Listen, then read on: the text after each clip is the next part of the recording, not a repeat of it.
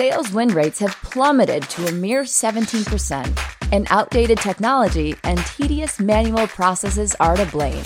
Meanwhile, managers lack the visibility they need to hold their teams accountable. But imagine a world in which these crippling issues are solved automatically. Revenue.io automates the most frustrating parts of sales so reps can focus on what they do best selling. Completely automate pre call research, logging conversation data in your CRM, writing post conversation recap emails, and prioritized outreach. And as reps book more meetings and close more deals, managers gain the real time insight they need to scale what's working across their entire team. Ready to say goodbye to tedious sales processes and watch your win rate soar? Head over to revenue.io to learn more.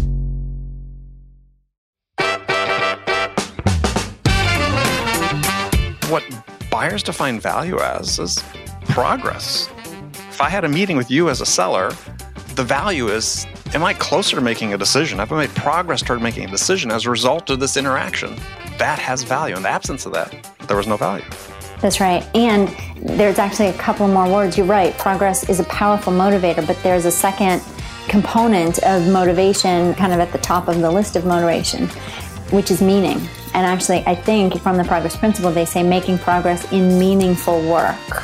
And that's where these sort of reactive tasks are so deceiving because it feels like, yep, read that email, check, made progress, right? One fewer email in my inbox made progress, but it wasn't meaningful progress.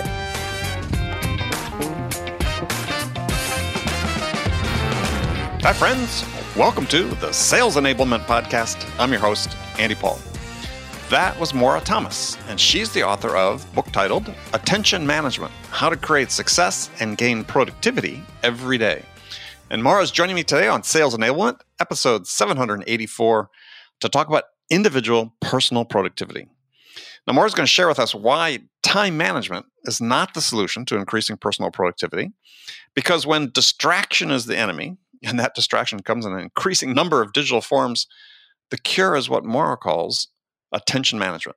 And we'll dig into why we're thinking about productivity all wrong and how to manage your attention. If you think of your attention as an asset that you're trying to manage, we'll talk about how to manage your attention and accomplish that in a communications economy, which is driven and profits by holding and capturing your attention, otherwise distracting you. So we're going to dive into some very specific strategies and tips Maura has for managing and eliminating the distractions that are bleeding away your attention and your productivity. So, all this and much, much more. But before we get to Maura, I want to let you know that the whole team of people who work here to produce this podcast are incredibly grateful for all of you who support us by listening to the show, telling your friends, and sharing it on social media, and most importantly, subscribing to the show and giving us your feedback in the form of a rating and review. And if you haven't already connected with me on LinkedIn, please do. You can search for me, Andy Paul, or the usual preamble LinkedIn slash real Andy Paul. All right, let's jump into it with Maura. Maura Thomas, welcome to the show. Thanks for having me on, Andy. Happy to be here. Well, it's nice to meet you. You're joining us from where today? From sunny Austin, Texas today. Sunny Austin, Texas. That's that sounds that sounds nice. It's not sunny where I am. In fact, the the windows are rattling because the wind's blowing so hard. Um, Beautiful day here in Austin, Texas. But the question is, since we're recording this in the middle of the great COVID shutdown, is can you leave the house? Not really. I mean, we go out and uh, and exercise, hikes, and bike rides and that kind of thing. But our big outing these days is the grocery store. Fully masked up and gloved up, right? Yep. Yep. Got got to do it. Yeah, it's a different uh, different experience these days. So it makes you wonder: is yeah, when's it going to be a point in time when we feel comfortable going to the grocery store without a mask and gloves? It's such a new world. I'm wondering if handshakes are gone forever. It, well, yeah, I've thought about that. It's it's a good question, especially when you're in sales. You know, you're out meeting people all the time. Depending on your the job, is you could be out all the time meeting customers in the field. Is like, yeah, yeah, maybe we're all, you know, adopt bowing as the new custom. Yeah, it's uh, it's going to be interesting. That's for sure. And my work involves so much travel. I'm wondering when I'm going to feel comfortable getting on a plane again. Yeah, well, I I on the plane usually four times a month. That's like, yeah, I, I worry the same thing, or not worry, but wonder about the same thing. Is actually we have my wife and I have our first airline flight booked for the 28th of of this month, which is May. That we're recording this, and it's like, okay, we're gonna do it. We we got to do it. So it's like, okay, be prepped, which we were the last time we flew right before the shutdown went into effect is you know masks gloves you know sanitizing wipes to wipe down our area all that stuff so yeah mm. brave new world so for sure right. all right we're gonna oh, i'm glad you're joining us because we're going to talk about your book attention management how to create success and gain productivity every day and now productivity is a big topic of mine that that i'm always fascinated to talk to people about so how do excuse me, I choke on my words. How do you define productivity? It's a great question because we throw around words and it's so important to know if we're all on the same page. So, thanks for asking. There there's a very specific definition of the word productive that guides my work and it is achieving or producing a significant amount or result. Now, there's a sort of a manufacturing piece or a production piece in that definition, producing an amount. But if we take that piece out, what we're left with, I think, is the personal productivity piece, achieving a significant result. So, mm-hmm. how productive you are is how much progress you have made on the results that are significant to you. And you get to define significance. Yeah, not, and I'm glad you you define that for us because that's that aligns with what I I believe productivity is in part. I mean, in sales, you you have um, outcomes, right? You know, you're getting an order for a certain amount of revenue. But I look at it as that if you're doing activity that isn't going to contribute to producing an outcome, then isn't by definition isn't that perhaps unproductive work? Well, and a significant outcome at that. Right. Right. Exactly. Yeah. And, and, that's the thing is that we spend so much of it's very easy for our days to pass where all we do is react. We answer emails, we answer the phone, we in, answer, answer instant messages, chats, communication. We react to all of those things. And at the end of the day, you feel like you didn't even have a minute to breathe, but you actually got really nothing done. Yeah, even though you felt like you got a lot done. Yeah, exactly. Right. So you had an interesting phrase in the book. I had interest in your interpretation of it. You said, quote, we, va- we undervalue the achievement and overvalue the importance of the interruption. So tell us what you meant by that. Yeah, I I had uh, an example from a client that I think just um, just shows how true this is so clearly. The the I, I tried I I teach in my in my sessions that people should close out their email so that they can do important work. So this guy will call him Joe. He had this really important project, like job job was writing on the success of this kind of project that he had to do to get done. It was due, and he didn't close his email. And he got an email from his boss, and he was he felt good that he was checking all of the emails as they came in while he was doing this project because one of them was from his boss and he was able to respond to his boss immediately with the answer that his boss was looking for. And he said, See, I would have missed that had I closed out my email. And I said, But how much longer did it take you to do the project? Yeah, yeah, yeah, but my boss is really important. So then I said, Well, let's talk to your boss was that really urgent? Was that worth interrupting to get the answer to that question? The boss said, no, I would have just gotten it from someone else. it wasn't that important at all. But, but Joe said to me, but see, he would have gotten it from someone else. So it's such a good thing that I, like it was some sort of contest, right? That he had to be the one to answer his boss immediately Yes. Never mind that he was interrupted while he was doing the project, that it was a critically important project, that it took him much longer to do it, that it needed more proofreading when he was done. Never mind all that. He could answer his boss immediately. Well, it sort of gets to that point about uh, sort of having a, a, mindset of scarcity, right? I mean, Joe was thinking, Joe was thinking, well, there's not enough credit to go around, so uh, I need to make sure I grab some of that. Yeah, exactly, exactly. Right, which creates and it contributes to distractions, right? Um, And so you say that distraction is not the problem, and so or distraction is the problem. So it's time management isn't the issue. You talk about being able to manage our attention. So define attention. Attention to me, well, I'll define attention management as sort of I use it in my work, but attention management is a is a combination of behaviors that where the end result when you are managing your attention effectively is that you can recognize the brain state that you're in and shift to the state that will serve you in the moment. So in the book, I define four brain states. And of course, it's an oversimplification, but four brain states reactive, reactive and distracted, focused and mindful, daydreaming or mind wandering, and mm-hmm. flow.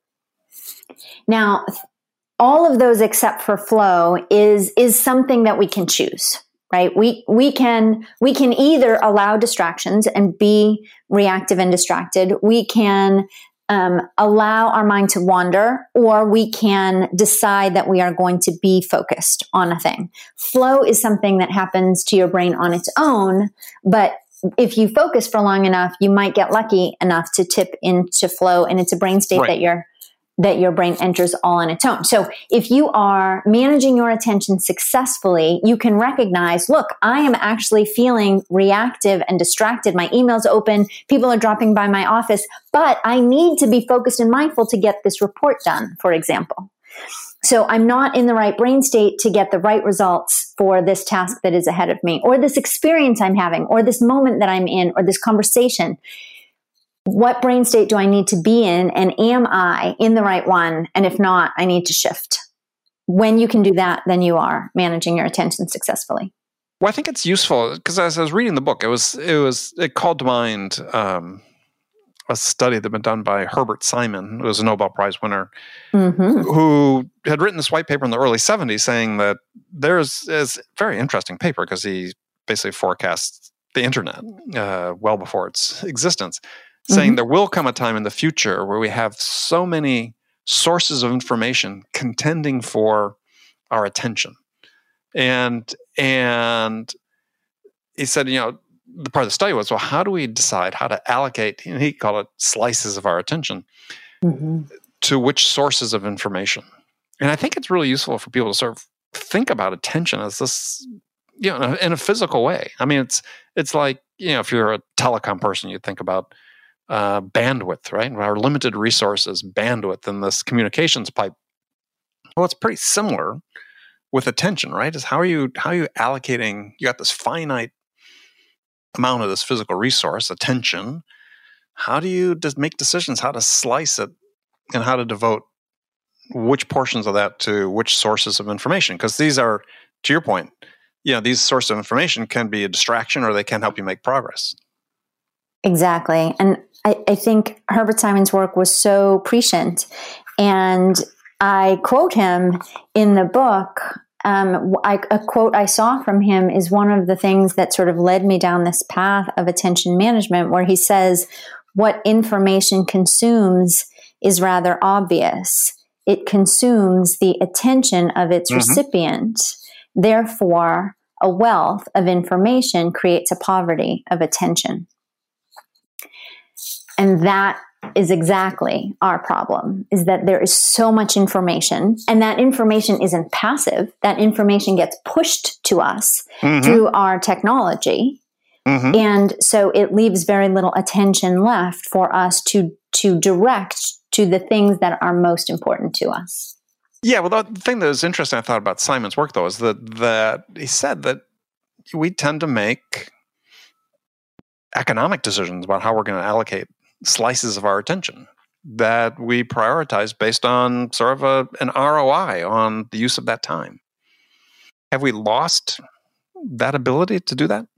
I I think I, am not sure that I'm qualified to say whether or not we've lost it, but what I will say is that we have become so habituated to distraction that we don't often make conscious choices because by definition a habit is something that we do without even thinking usually. And so we we are so used to studies show gloria mark's work shows that we switch what we're doing about every three minutes usually mm-hmm. in response to some sort of external or internal stimulus. Either i'm bored so let me go look at my phone or um, my phone just dinged at me so let me look at it and then we have the, the settling time as you talked about to get re-engaged that's right that's right, which could take anywhere from a few minutes to a few hours, depending on the amount of what I call brain power momentum you had had built up on that task. Yeah, and I, have used this example in talking with sales teams, and I was giving a, a webinar to, or not a webinar, but a, a seminar. Sorry, so so a yeah. Customer saying webinar these days. I was actually there giving the, the seminar. I remember those days. Team of about a hundred sellers, and and I asked. I said, "So, who keeps their personal phone on their desks when they're in the middle of their call block? You know, they're making outbound, proactive outbound calls." And virtually everybody raises their hand. Mm-hmm. And I said, "Well, okay. How many of you will look at your phone if you're in the middle of a phone call and you get a notification, get an email, you get a social update, something happens, and they all raise their hands, virtually everybody. Mm-hmm. I'm sitting there thinking, gosh, you just spent your company and you combined have spent all this time and energy to be able to connect with this person on the phone. You get them on the phone, and the first thing you do is let your attention wander. That's right. That's right. We've gotten to the point, we've become so habituated to distraction that doing only one thing at a time has become boring. We are so used to sitting on the couch watching TV and scrolling through Facebook, eating dinner and watching TV or reading a book, mm-hmm. um, riding an elevator and looking at our phone, right? We've lost what I call those in between moments where we have that opportunity to let our minds wander, which is where insights come from. Exactly. And not only that, but we we just can't trying to doing two things at once has become the standard because only one at a time is just boring. Well, it's it's boring or we we fear being alone by ourselves. Yeah yeah, there's a, a, Ned Hallowell, psychiatrist, calls it um, looking into the void, right? That self reflection that happens sometimes when we um, are alone with our thoughts. And many people would rather do just about anything than self reflect. Yeah. Well, and I, so it gets this idea that you talk about daydreaming, I call it rumination. Is this is you're talking about one of the sort of three states is is this daydreaming rumination whatever just letting your mind wander. Um, people might think well that's a, a waste of your attention. Actually it's it's hugely productive. It's super productive. We have forgotten that that just being is productive because when our minds wander and for me i i sort of see a difference between rumination and daydreaming. Rumination sounds a little bit more punitive to me. Rumination is kind of when i'm beating myself up about something that happened or i should have said this or i should have done that or i should have handled that differently or um, that's how i that's what i think of as rumination. To me daydreaming is just sort of reflecting on what I've read or what I've seen or what I've heard or what I've done and making connections and just, you know, seeing seeing what my brain produces because that's when we get the solutions to problems. That's when we have an insight. Our brains are not obedient, right? You can't say to yourself, I will now solve the problem. right? Your brain just doesn't work that way. You have to sort of um, uh, you have to get it, there's a book called Nudge where they describe the yeah. elephant and the rider. Mm-hmm. I think I think it's in Nudge um, where they write your consciousness is the rider and your brain is the elephant. The elephant is a very powerful beast if you let it do its thing, right? Sometimes the el- the rider has to get off the elephant and just let the elephant do its thing. Yeah, I've used this examples for sellers before, but again, I call it rumination. But I, I agree with you. It, it, it speaks to a little bit level of deliberation, perhaps, than than daydreaming. But is that yeah the since we've seemingly do it less is everybody wants to sort of put things away you know one thing's about the digital distractions, especially in sales. You know, we okay, we're going to update Salesforce with the record of this call and this interaction we just had with this buyer, and then I'm not going to think about it again because I know it's in Salesforce. Mm-hmm. Whereas instead, it's like, yeah, but we need to keep whatever the term rumination or daydreaming. It's got to be there because that's how we process what's what's going to happen next. Mm-hmm. Um, and this isn't wasted time, as I, to your point, is I think that a lot of people think it is because I got to be doing something. It's like, right. no, this is this is hugely productive. This is how you solve problems. You can sit down to solve a math equation, but oftentimes, if it's something you haven't done before, you'll take a break. You may go take a shower. The solution will come to you in the shower. Exactly. One of my great fears in life is all the good thoughts come in the shower, and I, I don't write them down, or I, I have to make sure I'm conscious about writing them down as soon as I get out. Yeah. Well, and because the shower is one of the few places these days, although not for much longer, where we don't have our phones in our hands. I I think I'll avoid having mine in there. how about you? Uh, yes, I think so. And I have seen, actually, I haven't seen them, but I have been told by a client that there are um, tile crayons there right? Are. So that you yeah. can, yeah, so that you can keep them in the shower, so that you can can cap you can capture those great ideas that you have by writing on your shower tiles with the crayons. hmm. I haven't ordered some. I may. That's going on my list here. I'm writing that down. uh, but another key point you make about uh, you know the idea of being distracted and and our attention being diverted is that the technology sort of makes us think of we want to be able to consume things in fast, short, and simple ways. And the world is not short, fast, and simple. Exactly. It conditions us to accept sound bites instead of um, instead of really understanding something. And so as a result, we have a tiny bit of information about a breathtaking number of things and, and very, and, and, and deeper knowledge about very few. And I see this all the time with the way we represent data, like in graphic form. And obviously, we live in the world of big data, and sales is a field where almost as much as any, or more so than any, we've got this influx of data about conversions, yada, yada, yada, and behaviors.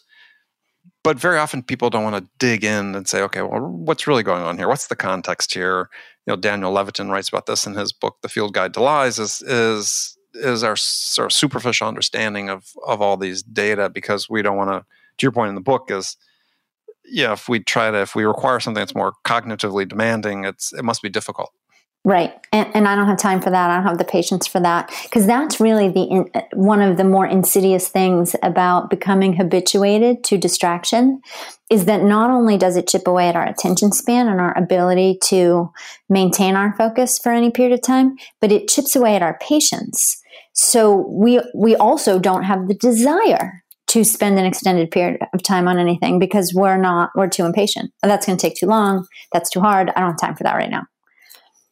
But yet, when we do those things, that is when we are the most satisfied. That is when we feel the most accomplished.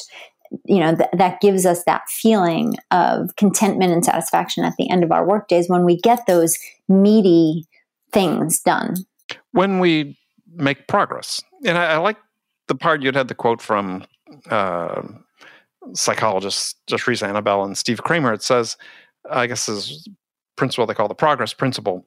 Mm-hmm. Uh, the single most important thing, you know, of all the things that can boost, quote was, of all the things that can boost emotions, motivation, and perceptions during workday, the single most important is making progress. And, and I find this so interesting because on the buyer side, there's been a bunch of research done about buying behavior. And someone said, well, how do how do buyers define value when they're interacting with sellers? How do they define value? And because you know, value is one of these great cliche terms we use in sales all the time. Hmm. And what buyers define value as is progress. You know, when right. I, if I had a meeting with you as a seller, the value is am I closer to making a decision? Have I made progress toward making a decision as a result of this interaction? That has value. In the absence of that, there was no value. That's right. And there's actually a couple more words. You're right. Progress is a powerful motivator, but there's a second um, component of motivation, or the kind of at the top of the list of motivation, um, which is meaning, right? And and actually, I think from the progress principle, they say making progress in meaningful work. Mm-hmm. And that's where these sort of reactive tasks are so deceiving because, you know, it feels like, yep, read that email, check, made progress, right? One fewer email in my inbox made progress, but it, it wasn't a meaningful, it wasn't meaningful progress. And so we don't feel particularly satisfied at the end of the day. And you're right, that salesperson could say, check one more sales call I made. But if the buyer didn't, if their customer didn't come closer to the buyer, to the buying decision, then it wasn't meaningful progress and it matters much less. Yeah. I mean, again, to, you talked about sort of the, the busyness part of things is, you know, people wear that as a badge of honor as opposed to actually getting things done. Exactly. Exactly. Well, I wanted to go through some of the the tips you had about attention management. We sort of touched on some of them. You talked about turning your phone off when you're doing other things. Um, yeah, I remember this this another seminar I gave to a client where I talked about that. I said, you know, when you're meeting with a client, either virtually or in person, and in this case, these people tend to meet with their clients in person, field sellers, is I said, turn your phone off and put it in a backpack or a purse or leave it in the car. And you know, had one woman in the group just said, I can't do that. Yeah, I've got I've got grade school age kids and I need to be available at all times. And it's like, well, how do you answer that? It's interesting because you're exactly right. I would say in the car is the best is the best recommendation because a study out of Virginia Tech showed that having our phone in our presence, even if we can't see it, even if it's face down and silent, or if it's, you know, in a pocket or in a bag, but still in the room, it lowers our cognitive capacity according to the study. People performed better when their phone was in a different physical space and when people say I need to be available 100% of the time, the truth is they number one, they simply aren't regardless. Even if they do have their phone with them, there mm-hmm. are times when they are asleep and there are times when they are um, in the restroom, although don't even get me started on phone use in the restroom. But um, number one, they aren't. And number two, generations of children grew up just fine without being without having their parents accessible to them every minute of every day 24/7 365 and the truth is how long is that sales call? An hour if you can't if you feel like you can't be away from your device for an hour then i would suggest probably you don't need help with your productivity you need help from a licensed mental health professional well yeah I, I, I usually will preface that that conversation as the seminar by holding up the phone and saying you know, this is a WMD. This is a weapon mm-hmm. of mass distraction. Mass distraction, exactly. And you know, we tend people think, well, okay, if I leave in the car, then how am I to set up the meeting with the buyer when at the end of the meeting? It's like, well, go get it. Yeah. I mean, alternatively, you know, I'll suggest to sellers is what you do is you hold up your phone to the buyer and make a show of turning it off completely, mm-hmm. powering it down at the start of the meeting, saying, this is a really important meeting. I'll make sure we're not disturbed. Turn the phone off. And then you sort of shame the buyer into doing the same thing. Exactly. You're exactly right. Somebody asked me that in a in a virtual session I did the other day. How do you get other people to pay attention to you? It's like sadly, we can't control what other people do. The only thing we can do is um, influence them uh, to behave in the ways we would like them to behave. And one of the ways we can influence them is to model the behavior.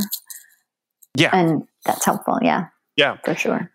So another thing you talk about is a recommendation for t- maintaining attention management is checking your email on scheduled intervals. And I think this is hugely important. And I'm not always, I have to admit, not always consistent with this.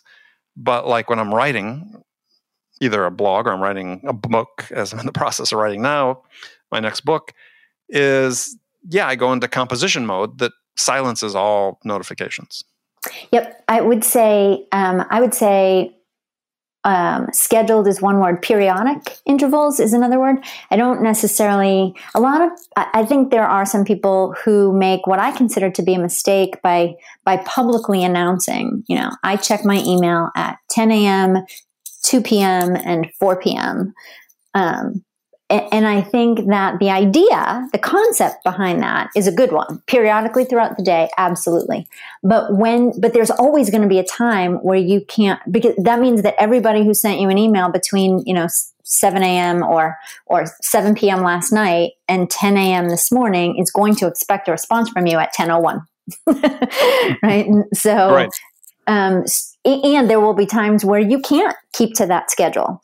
And so I think it's useful to make it a little bit more fluid and check email periodically throughout the day rather than leaving email open and downloading all the time. Close it out, do what you need to do, and then and then decide, okay, for the next hour, I need to deal with my email.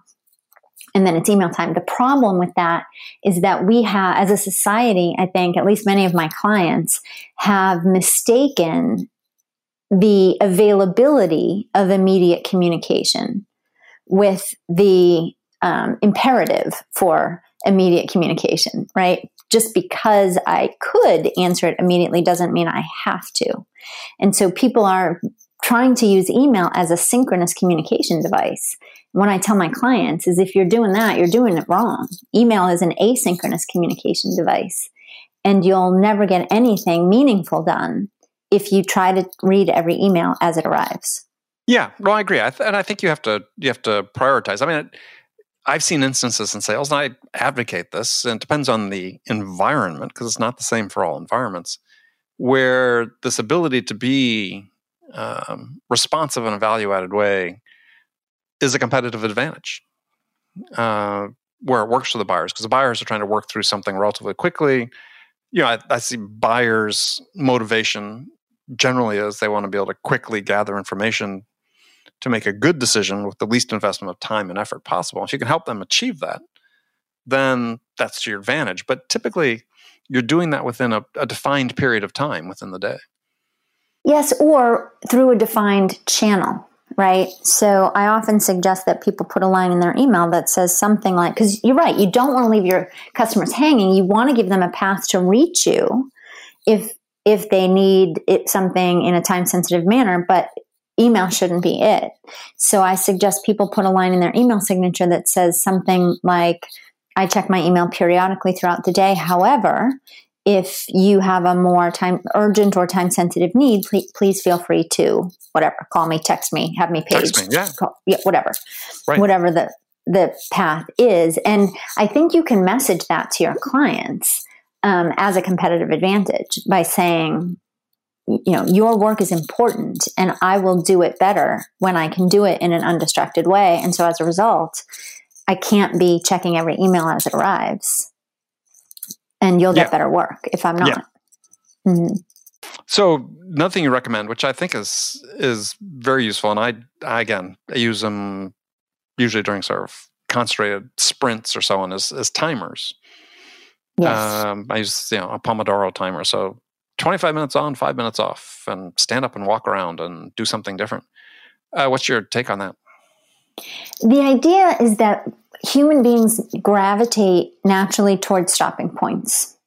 And so we need to, um, oftentimes the way that we, that we write things down on our to-do list or enter things into our to-do list is uh, we enter it in a way that isn't really helpful. We'll say things like, um, you know, or plan the strategy or roll out the product or even, you know, write the book or um, things that are not really actionable. Mm-hmm. And so I they're, recommend. They're too macro. Yeah, exactly. Right. And so I recommend that people break things down into small bites. So be very specific in those small bites about, you know, start the task when you write it down with an action verb, something that is actionable, right? Organize is an action verb, but it's not really actionable. What does that even mean? Like, how, how would you start that right at this moment? It requires thought. But something like, um, you know, as opposed to organize organize the staff meeting, you might say email the staff about the meeting. because that's very clear. It's actionable. You know exactly what it means. Yeah, so David Allen would say before you could do that, in his getting things done, is you'd have to say define what the agenda is, say you know determine who needs to be invited. You know, there's he would say you actually have like six or seven pre-steps there if you really if you really break it down.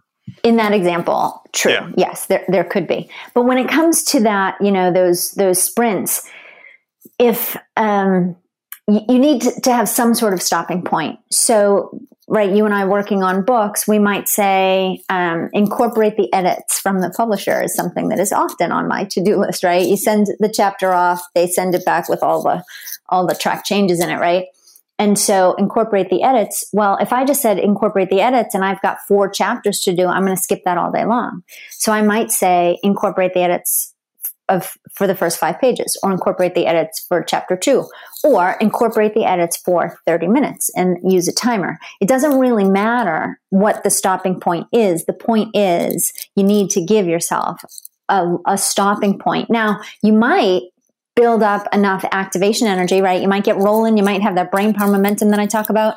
And you might think, wow, I'm on a roll. I'm not, I'm going to blow right through this timer or this stopping point that I've set. Great. Do that. But if you're, if you're having trouble with your focus, when the timer goes off, that's or, when you get to the end of the chapter or the five pages or whatever you've set at that stopping point is it's really useful to have a stopping point. Yeah, I think the the challenge for for salespeople throughout this whole discussion we're having with Maura is in this idea of attention management, which is so critical, is that you have to break free from this this idea that so much of what you do is sort of process driven and that you're on autopilot. And because attention management requires being deliberate about the choices you make and and this is this is oftentimes hard for sellers to understand is that you have this choice right how are you going to how are you going to spend this time or invest this time in a way that enables your buyers to make progress? Well, and you're exactly right. And if you're going to, in order to add value, you need to be more than just transactional right and these eh, these reactive processes answering emails answering the phone um, you know reacting to all the variety of distractions that assault us all day long those are sort of transactional as opposed to putting together a, a thoughtful proposal or report or um, you know analysis for your client to mm-hmm. offer something that is really valuable beyond the transaction you need to be un- thoughtful and undistracted for an extended period of time so i really think that attention management is a competitive advantage for sales staff. Oh, I, I agree. And so I urge people who are listening to, to buy this book. This is Maura promised uh, when she sent it to me. You could read it in an hour or less, which I did, which promised delivered, which from a sales standpoint, it's always always build your credibility. Mm-hmm. Uh, the book's called Attention Management: How to Create Success and Gain Productivity Every Day and yeah, I recommend people pick it up and read it. It's a quick, easy read, but a lot of great information in there. And more, how can people connect and find out Maura about what you're doing? If your listeners want to assess their own level of attention management, I've created an assessment for that, and they can take that for free at maurathomas.com slash assessment. And that will put them, based on their answers in the assessment, it will put them on the path and give them a starting point. Excellent. All right. Well, Maura, it's been a pleasure. Thanks for joining me. Thanks so much for having me, Andy. Okay, friends, that's it for this episode. First of all, I want to thank you for taking the time to listen. I'm so grateful for your support of this show.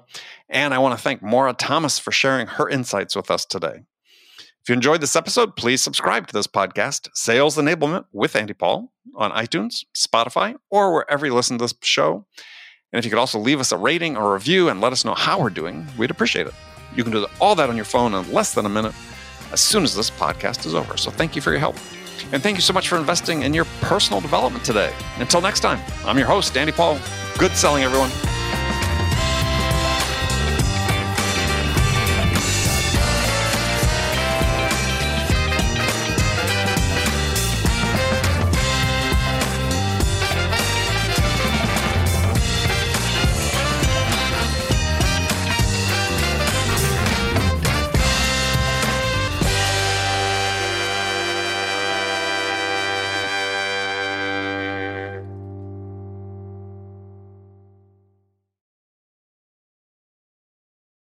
Hey, sales strategists! At Revenue.io, we're not just imagining the future of sales, we're building it.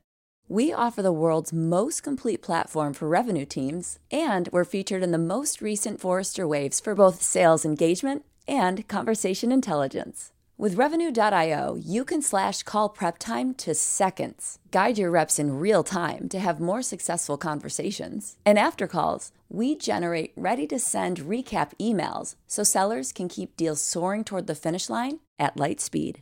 See the future of sales now at revenue.io.